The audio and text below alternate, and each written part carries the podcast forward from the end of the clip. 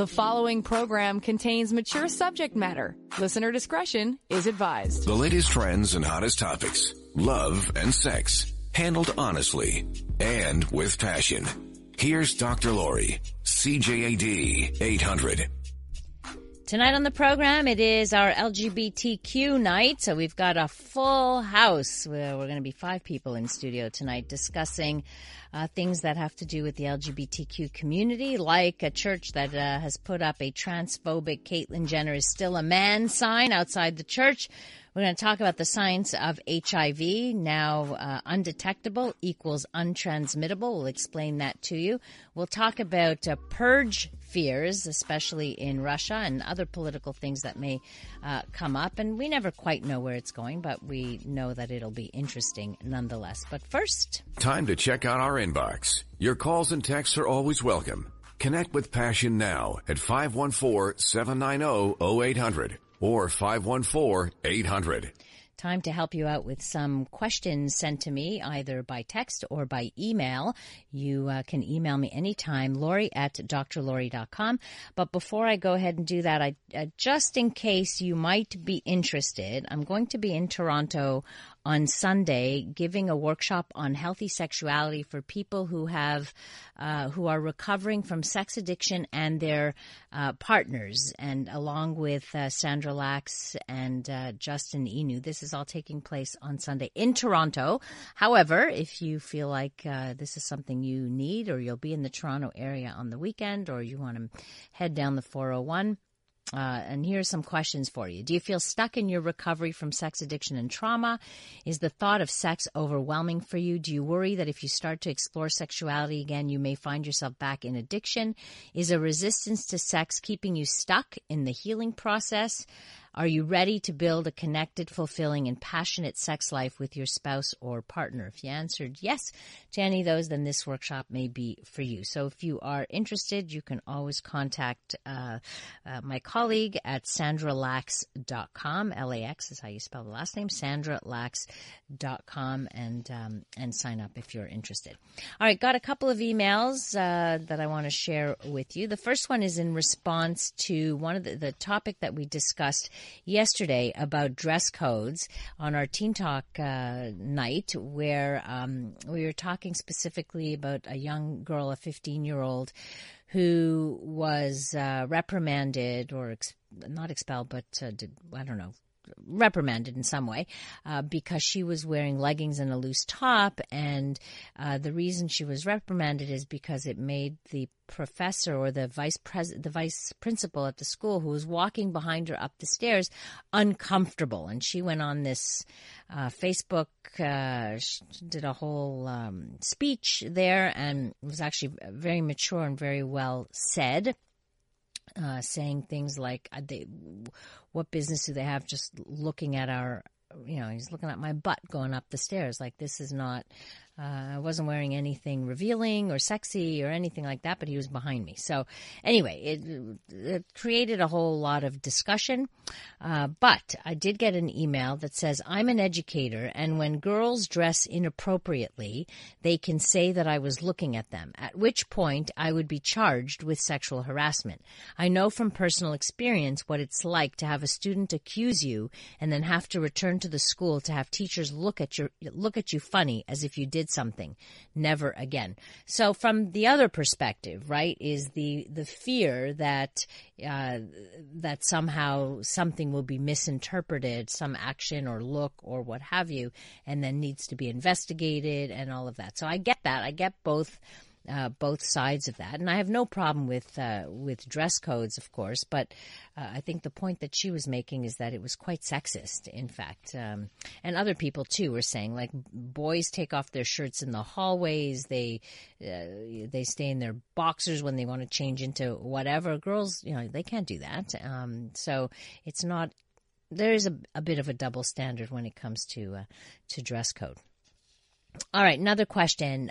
Regarding the new trend that young women do labiaplasty surgery, I was wondering, the shape of vulvas, in brackets vagina, does it have anything to do with, for example, with size, but for example, how skinny or chubby the ladies are? Obviously, all your parts, well, except for a penis doesn't grow, but the vagina itself, it doesn't get bigger as you get bigger, but the fatty tissue, you do get fatty tissue in your groin. So for men, for example, there's an old saying that goes, lose 30 pounds, gain an inch, because there's usually the fatty tissue around in the pubic area. So for women, same thing, the mons pubis, the area on top, the cushiony part of the vulva, of course, gets bigger with you, but the internal part, the vagina, I don't believe grows as you grow, but. So I don't know if that makes any sense, but that's it. And the whole issue of labiaplasty, it's not like vaginal lips grow necessarily just get fatter. That's not what happens. But with labiaplasty, although I'm not 100% sure, to tell you the truth, like I'm not, I don't want to make a statement and say that is fact, because it's not. I'm just making that assumption from what I know. So I'm no expert in labiaplasty either. You would have to ask a doctor who sees a lot of labias to know this, or to see a lot of who see a lot of vulvas to be able to know this, but. As far as I know, no. But a lot of people, and I just got a call actually from a surgeon who says that he gets a lot of young people coming to him to ask for labiaplasty, and he doesn't know quite what to do with all of that, and called me for my help in terms of, hey, I would like you to be able to see these young women to deal with the psychological aspect of it, meaning like, why are you doing this? What is why the discomfort? What is it that you hate about yourself, and how did you get there? Right? What's underlying all of that? And unfortunately, a lot of the messages, the porn that people are watching without the sex education, if they have never seen other vulvas and the only vulvas they see in porn, well, they're pretty standard. It's like a Barbie doll, right? Pretty standard stuff. And usually, many times, the porn stars will do designer vagina surgeries, like to basically look like a Barbie. Down there in a way. So this is all they are exposed to, and they think this is the way they should look, rather than looking at real everyday women. In my office, I actually have a book that is every page just has different pictures of real women's vulvas, just to show the diversity. They are as different as our noses are on our faces. So, I think that it's a trend, unfortunately, that it's not just a trend. It comes out of insecurities, but where do those insecurities come from, right? Just Drew says, last I checked, Barbie has no genitals. Right. She has nothing protrudes is really what I'm saying. So with Barbie, if you drew a line down the middle there, nothing would protrude. And this is what a lot of women who are asking for labiaplasty want to fight off, is that protrusion. And no, neither does Ken. Is a eunuch, really. He doesn't even have a bulge, I don't think. A texter writes... in terms of dress codes, in this case, it is better for girls to go to a school where all staff are women, then maybe the dress codes won't be as strict. Well, that's interesting. I don't know if that's very interesting, actually. That could solve that problem for sure. I don't understand how all these porn stars feel so much pleasure when they got their lady bit snipped. Well, they're getting their labias refashioned, so the bits that they get pleasure from do not get touched.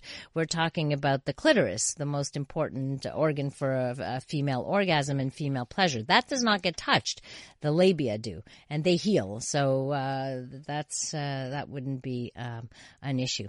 Coming up in just a few moments, we've got a full house. Bill Ryan, Tranna Wintour, Jean Silbrier, David Hawkins in studio. This is our LGBTQ panel. And we've got a really varied group of people coming in here representing the LGBTQ community. And we've got lots of different issues that we want to bring up, including a very interesting email that was written to me to share with this panel. So we'll see what that's all about. And that's coming up. Your relationship's on the line. Connect with Dr. Laurie now. 514-790-0800. Passion. News Talk Radio. CJAD 800. Tonight we have our monthly feature. It is our LGBTQ panel. And joining us tonight, we have Bill Ryan, who's a McGill professor and LGBTQ activist. Tranna Wintour, who's a transgender comedian and writer. Jean Silbrier, who is the executive director of AIDS Community Care Montreal. And David Hawkins, the director of the West Island LGBTQ2+ Center. So everybody is represented here tonight, it seems, which I'm really happy about. All right, I want to start off, guys, and it just happens to be all men in studio here, that I got an interesting email that addresses different, or that's asking about different areas of the LGBT community that they want us to discuss on the panel. So why don't we indulge? Dr. Laurie, I listened to your show, the men's panel and the LGBT panel especially. I sent you an article about a monster father killing his 14-year-old son for being gay. So we all heard about that. You all heard about that story in Brazil? Okay, yes. Mm-hmm. Brazil's new president openly said he would prefer a dead son to a gay son. In Chechnya, the president said there are no gay people. That's right. He's actually summarizing all the topics I want to talk about tonight. And the attractive young Chechen singer Zelim Bakav was sent to a concentration camp for being gay and then murdered. Persecution of gay men is also increasing in Tanzania, Uganda, and some Islamic countries. It is very sad. About 3 weeks ago, you discussed the double standard about bisexuality in men not being accepted as much as bisexuality in women. You should also mention the double standard in sports. 6 or 7 female tennis players have come out as lesbian or bisexual. Gives a bunch of names, but no male tennis player feels comfortable coming out of the closet. The same story in men's hockey, football, soccer, baseball. Why are gay men murdered in some countries? Lesbians in the same countries are disliked but tolerated. Why the double standard in the basic right to live? Why? Perhaps you could discuss with the panel. So I know there are lots of issues here, but I think it's things that touch the community very deeply. Bill, Ryan, you want to start? My first reaction is that homophobia and transphobia are clearly related to misogyny and patriarchy. And so they play out differently in the lives of those who are male identified and those who are female identified. But the fact that we may talk less about women being murdered than men being murdered doesn't mean that women don't suffer extreme oppression. Right. What often happens to women in countries where men are murdered is that they are the victims of sexual violence and rape. Mm. And so there's a different kind of violence directed towards those who are seen as male and those who are perceived as women. Yeah. But the patriarchy has a vested interest in making sure that male-identified people toe a certain line and they'll be punished if they don't, because men and male-identified people are seen as being superior, so need punishment in order to keep that privilege in place for men, all men. So, in other words, because women don't matter as much, they pay less attention to them, in a way. Jean-Sil? I don't know if people have heard recently, but the Gillette commercial that came out. Yes, we all heard. What do you think about that? I was into it. I loved it. I was like, finally, we're talking about these issues. We're looking at these issues in an interesting way. And everybody's talking about it now. Finally. It really worked, because whether you're on the side, some people hated it, some people loved it. But nonetheless, everybody's talking about it. A friend of mine messaged me saying, we had a discussion about toxic masculinity. She had never heard about this. I was like, let's talk about it. Let's have a glass of wine. And then she watched this commercial and said, I got it. I get it. I'm now talking about it at work. Even if it's just the basics, the bare bones. Right. But unfortunately, what people are responding to in that is that it paints almost all men as a culture, as being everybody is that way. See, I don't see that. No? I've gotten into some interesting conversations about it the last few days. And what I see it is that there is a problem in our culture in terms of how masculinity is encouraged and expressed in certain ways. Mm-hmm. And I saw this as being, come on, people, we can do better. And there are people who are changing notions of masculinity. So let's get on board on this. Mm-hmm. Mm-hmm. And I saw it as very encouraging. But a lot of people, I think, saw it as an insult to masculinity. And I think that those people who did see it that way, maybe there's some questions they have to ask about why. Why is it an insult to masculinity to see a man stop another man from harassing a woman? Right. I think people were really, And there was incredible to read all the responses to that. That was far more interesting than the ad itself, really. David? Yeah, and I think the other issue is we always see, every time there's something new like that comes out and it's kind of groundbreaking in its own sense, you get a lot of people who are part of that group who will turn around and say, well, I'm not like that. Not all men are like that. And that's a conversation that we always seem to end up having is... Well, when we say that, we're not talking about every single individual, but we're talking about a culture that's created amongst the group as a whole, but it doesn't necessarily apply to each person. I mean, we also talk about how things like transphobia, homophobia, all those are still just very much ingrained in society and that we still have to deal with it every day. It doesn't mean every single person is homophobic or transphobic. Exactly. And people will turn around and say, well, I don't do that. It's like, yeah, but I'm not talking about you. I'm just talking about society as a whole. Right. And what about and people were bringing up like, well, what about toxic femininity? It's got to be an equivalent somewhere. It may look different, but it's there. I love Britney Spears is toxic. That's what we should have been playing. But who knew it would go? It would go to that. Tranna, do you have anything to add to that?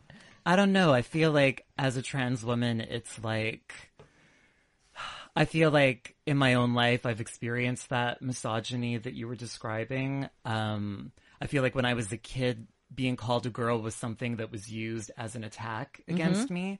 And now, you know, being an out trans woman, now I'm called a boy as an attack, you know? Isn't that interesting? And so it's like, I can't win.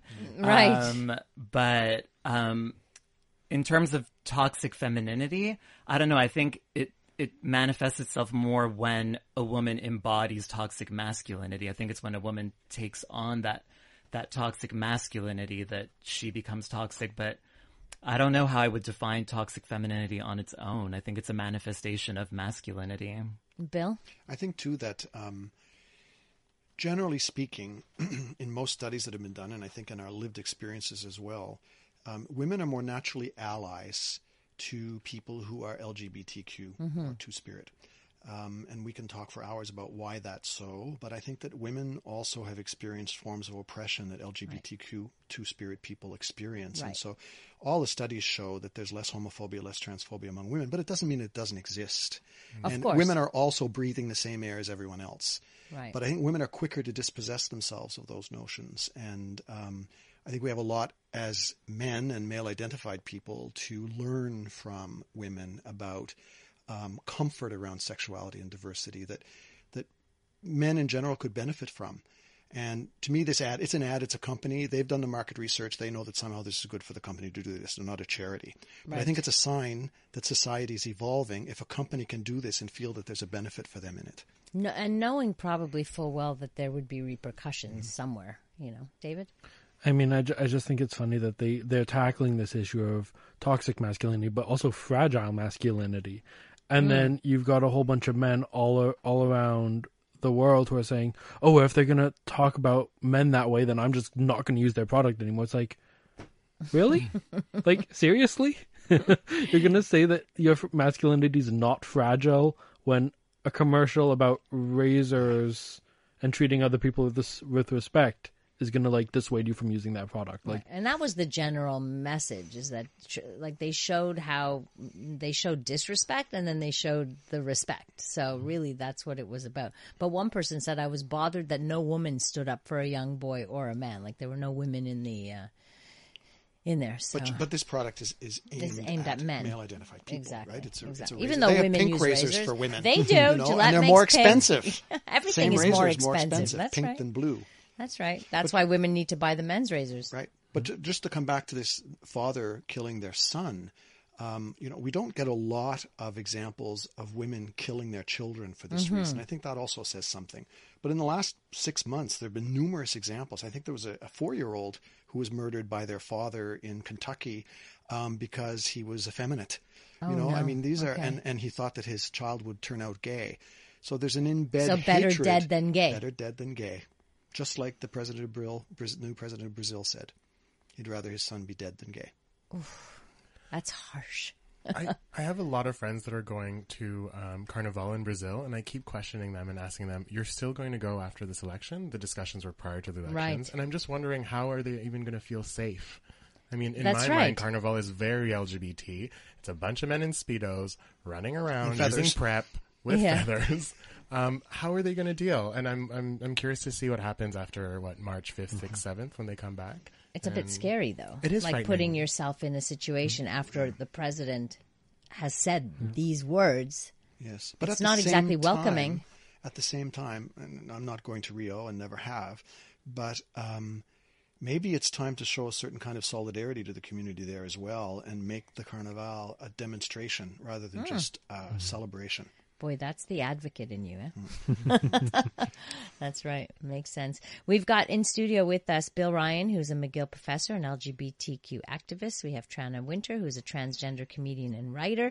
Jean Silbrier, he is the executive director of AIDS Community Care Montreal. David Hawkins, the director of West Island LGBTQ2 Plus Center, which deals with a lot of teenagers and of the West Island, which is also an amazing service. So if you have questions or things you want to talk to our panel about, or you have some comments, we'd love to hear from you, even about the Gillette ad. We're talking about that that too. As one person says, also with the we're talking about the bisexuality and why is it tolerated more in women than in men. One person says, I think lesbians are tolerated because they are sexualized. So women are sexualized, and so, hey, that's the fantasy, right? Yes. Of a lot of men, so why do that? So, coming up, we'll talk about the church that put up a transphobic sign outside of their outside of the church, like big sign that said Caitlyn Jenner is still a man. I don't know why they felt they had to do that, but we can talk about the repercussions. I think some of our panelists are very aware of that. So we'll do that after we check in with our CJAD 800 newsroom. The following program contains mature subject matter. Listener discretion is advised. From the pleasure to the pain and everything in between. Passion with Dr. Laurie. News Talk Radio, CJAD 800. Tonight on our panel, we have a great crew. We have Bill Ryan, who's a McGill professor and LGBTQ advocate. We have Tranna Wintour, who's a transgender comedian and writer. Jean Silbrier, who's the executive director of AIDS Community Care Montreal. And David Hawkins, who's the director of the West Island LGBTQ2 Plus Center. So we were talking, many topics have come up, but this texter writes, I think, on the topic of why aren't lesbians treated in the same way in terms of either homophobia or punished or what have you in different countries. He says, I think the problem with men being more punished than women is because the problem with men is due to penetration, that penetration is involved, which is considered as very dirty rather than women where there's no such action. So I wonder if it's the penetration thing. I don't know. I'm just, well, I you know, think reading it has to do the text with classic notions of sexuality, which we forget sometimes that until, at least in Western civilizations, we didn't consider women had sexuality until Kinsey in the 1950s. You know, women were just considered the receptacle of male sexuality. It's not many years ago, really. Yeah. So women were less dangerous, you know, as Queen Victoria said when talking about lesbianism at some point when homosexuality was outlawed in England, she said, no woman would ever do anything like that, you know, and women were seen as being good friends, but there really was no sex because there could be no penetration, supposedly. Right. But women have always been seen as inferior, less sexual, so less threatening. Right. I think that's the word, is that they're less threatening and they don't threaten the social order of things, especially in places where it's more patriarchal and male dominated. Yes, Justin. And there can be penetration. It's just not with a penis. That was my 2 cents. It might be with, it's a shape of a penis or finger. You know? My 2 cents. Yes, of course. If only this was television. So what do you think about this? This church, this was an article that came up. A church puts up a transphobic sign, basically, that said, I'm not sure exactly. Let me see if I can find it. It said something about Caitlyn Jenner is still a man. It just it actually names her and says, you know, still a man, and then homosexuality is still a sin, blah blah. The culture may change, but the Bible does not. That was on the sign also. The culture may change, the Bible does not. But they had a lot of protesters in the local community, which is a good thing. And one placard said, Jesus had two dads and he turned out fine. Yes, I love that sign. Which I thought was great. It's true. What's interesting to me is that this is a very fundamentalist church in the United States, and fundamentalist churches in the U.S. are pretty rigid. The pastor was fired for that. Oh. To me, I'm somewhat optimistic, hearing that, because even in the most conservative kind of theology, the community reacted, and according to news reports, the actual church community reacted, and they fired the pastor. Wow. So, I think that's good, but it still underlines the fact that Protestant fundamentalism is the seat of much of the West's homophobia and transphobia. They have done more than any other church or any other institution to spread homophobia and transphobia. Sadly. Mm-hmm. Well, go ahead, David. Well, I mean, using ourselves as an example, the West Island LGBTQ2+ Center is based in a church, and it's a Protestant sect, if I'm not mistaken, United Church of Canada. But not fundamentalist. But it's not fundamentalist, and if anything happened like that at our church, everybody would turn around and throw them out the exact same. Right. It would never happen at church. It would never be the sign that would be outside your church. No, because the church has taken a stand doctrinally of openness and rejecting notions that are hateful. I mean that, and we don't actually have a physical sign out front, so. Right. But you have a gay flag in your sanctuary. Oh, we have so many gay flags. We've just been spreading them everywhere. Actually, some beautiful tapestries in that church. Oh, my God, that's true. Last year, the Catholic Church that was on the parade route of the Gay Pride Parade in Montreal had a huge rainbow flag flying from its steeple. That's I saw it, yes. Time. Yes. That was an amazing statement by a church that still has not come to terms with its teaching on sexuality. That was the first? I was under the impression they had it the year before, too. Oh, it's the first time I saw it anyway. I know that inside the church they've had rainbow flags, but this one was, probably 50 feet long. This past one was the first one I'd seen. I hadn't seen that one before either. So that's a great move forward. Mm-hmm. I wonder how other churches are how they are responding, and it would be nice if they all. Well, there's one question you have to ask yourself to know how a church responds. Where are women in that church? If the church ordains women and allows women to have access to all places of power within the church, that church is open. Same with synagogues. Right. It's same with mosques. Yes. If women and men are equal in those religious communities, they are open to LGBT people. So, Bill, as a prof, and a lot of this stuff, talk to us about that link between being open to women and then being open to the community, because historically it's quite meaningful. Traditionally, the church, all churches and all religious organizations have been bastions of patriarchy. Right? I mean, even the term patriarchs comes from theological language. And so they have been the guardians to a great extent of the power of men in our world. And that started to break in some Protestant denominations towards the beginning of the 20th century. And in Canada, the United Church of Canada was one of the first to start looking at the place of women within the church, and became the first church organization to ordain women as pastors. And that happened long before any other denomination did. In the United Church, we're talking about the 20s and 30s when this debate was happening. And once women are in positions of power, they start to question and to critique male notions of sexuality and privilege and position and reproductive rights, and eventually even things like sexual and gender diversity. And so, and you can track all kinds of other churches. The Anglican Church has done it now, at least within some countries, Canada being one of them. The Unitarian Church is totally open to LGBTQ people. They're also, women are in positions of power. They're equal. Reformed Judaism as well. Reformed Judaism. At mosques, there's an LGBT mosque in Toronto. There are female. Okay. There are imams that are women in Toronto and in some Muslim communities. So there's a questioning of male privilege that happens, and a reorganization of doctrine around sexuality that happens.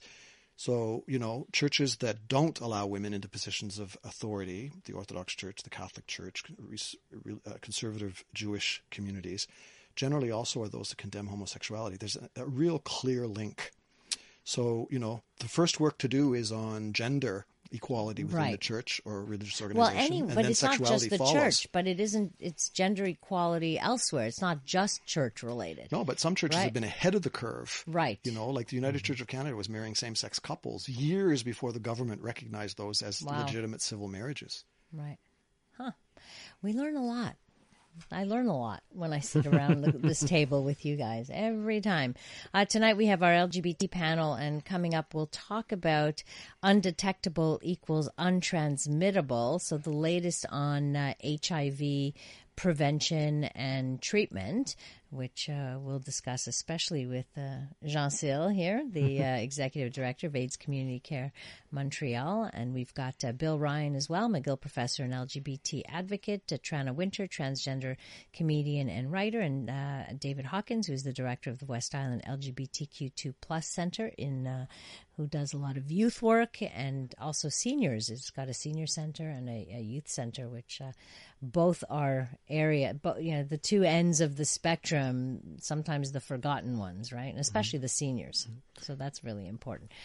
So we could talk about that too. And whatever else you want to talk about, 514-800 to text in and connect with us here. It's Sex Out Loud, and you're welcome to listen in. Passion on CJAD 800. Tonight is one of my favorite panels that we have monthly here. It's our LGBTQ panel. We have Bill Ryan, who is a McGill professor and LGBTQ advocate, Tranna Wintour, transgender comedian and writer, Jean Silbrier, executive director of AIDS Community Care Montreal, and David Hawkins, who's the director of the West Island LGBTQ Center.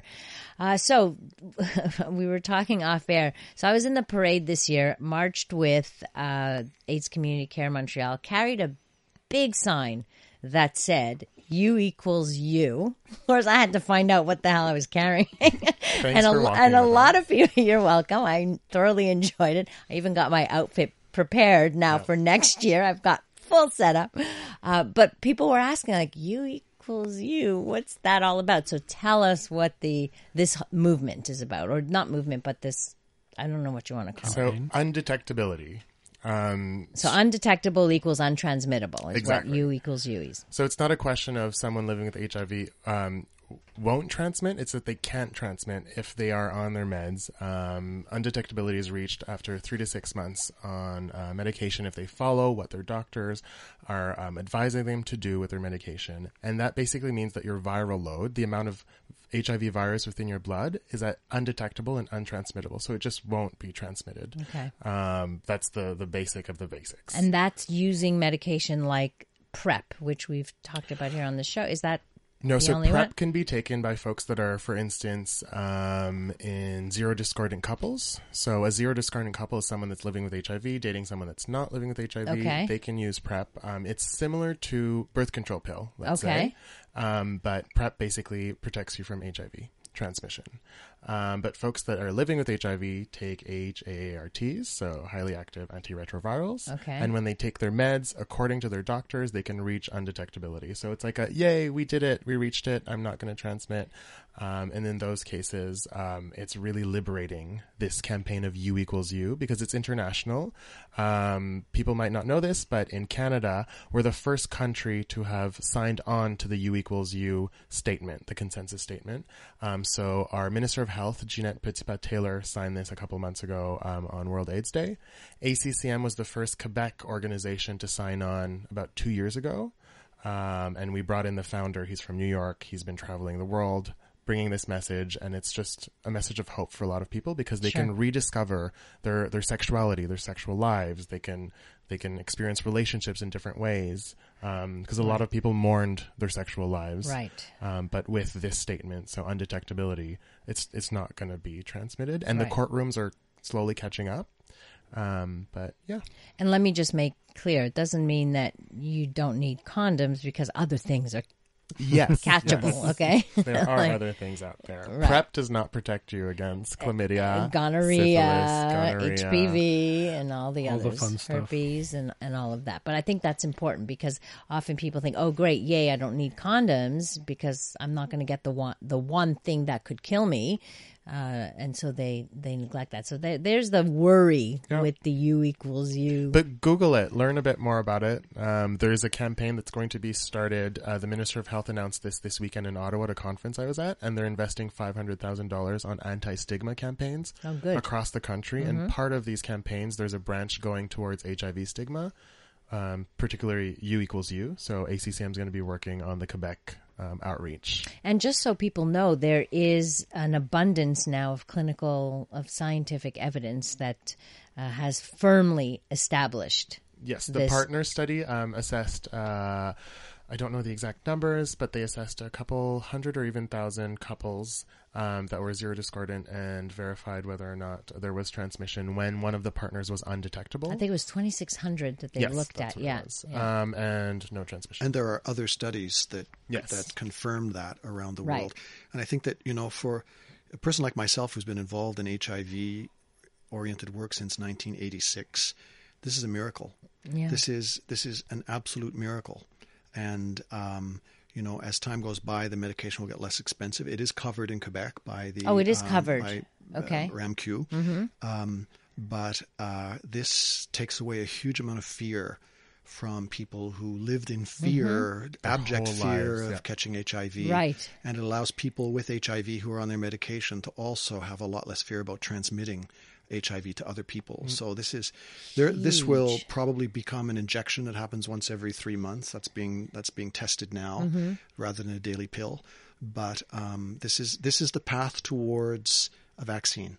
Right. Yep. Exactly. It's not the cure yet, but we're working towards it. And Bill is right. There are a lot of pharmaceutical companies that are currently working on tests on 3 months, 6 months, and yearly injections pertaining to PrEP. Well, that would make a huge difference. But there's PrEP and there's PEP as well. So there's pre-exposure and there's post-exposure. So it's like the plan B. Right. So they say, take the PEP, within 72 hours. Exactly. Sounds exactly like PrEP is like the birth control pill and PEP is like plan B. Okay, that's the emergency contraceptive. No, that makes a lot of sense, but at least people have options now. Yes. And it does take away that fear. I just hope that people don't. It doesn't have the backlash of throw out the condoms. That's the only thing. Well, on some level, that's probably going to happen to some extent, because in terms we have brought up a generation of people to be terrified of one thing and less terrified of others. Right. And in terms of HIV, PrEP is more effective than a condom. Right. So there will be people who will make that decision. Right. And what concerns me is I know that the injectables are coming.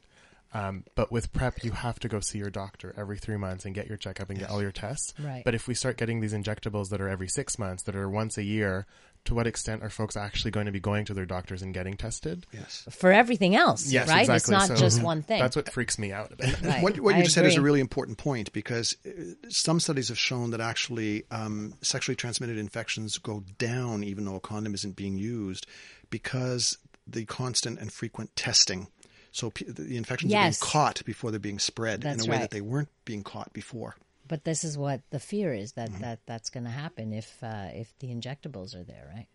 So before we finish off here, David, do you want to tell us what's happening at the West Island Center in terms of the kinds of groups that you have and if people are interested in the community that you serve? Sure. I mean, we've already spoken a little bit about some of our longer-running groups, so our youth group, our Rainbow Seniors groups. But we've also got a few more groups going on at the moment. In 2016, we started a young adult group, so for people ages 18 to 30. Mm-hmm. And really it's just it gives us a little bit more freedom for those of us who have a little bit of disposable income and who are a little bit more mobile, so we can actually go out and do more kinds of activities and fun things like that. We also started in September, we started our new trans support group, and that proved to be really popular. It was a need we recognized a year or two ago as something we should have, since there are so few trans-specific resources, and in the West Island there are very few LGBTQ resources, let alone trans resources. So yours is great. And Tranna, are you performing anywhere? I am. I have my show Trannavision coming up on February 12th. Oh. So come see that. It will be fun. How do people get information about that? It's on my website, trinawinter.com. Wonderful. Good luck with that. That'll be fun. And Artsita is coming up. Yes, we have a free vernissage for anyone that wants to attend at Gallery MX at 333 Vigée next Friday the 25th.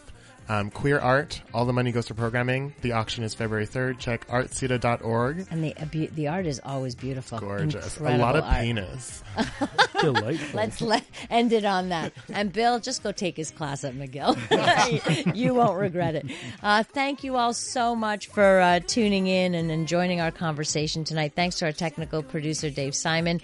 You can connect with me on social media at Dr. Laurie Petito or through my website, drlaurie.com. Coming up next on CJAD, this CTV National News. Have a great rest of the evening and remember to live your life with passion.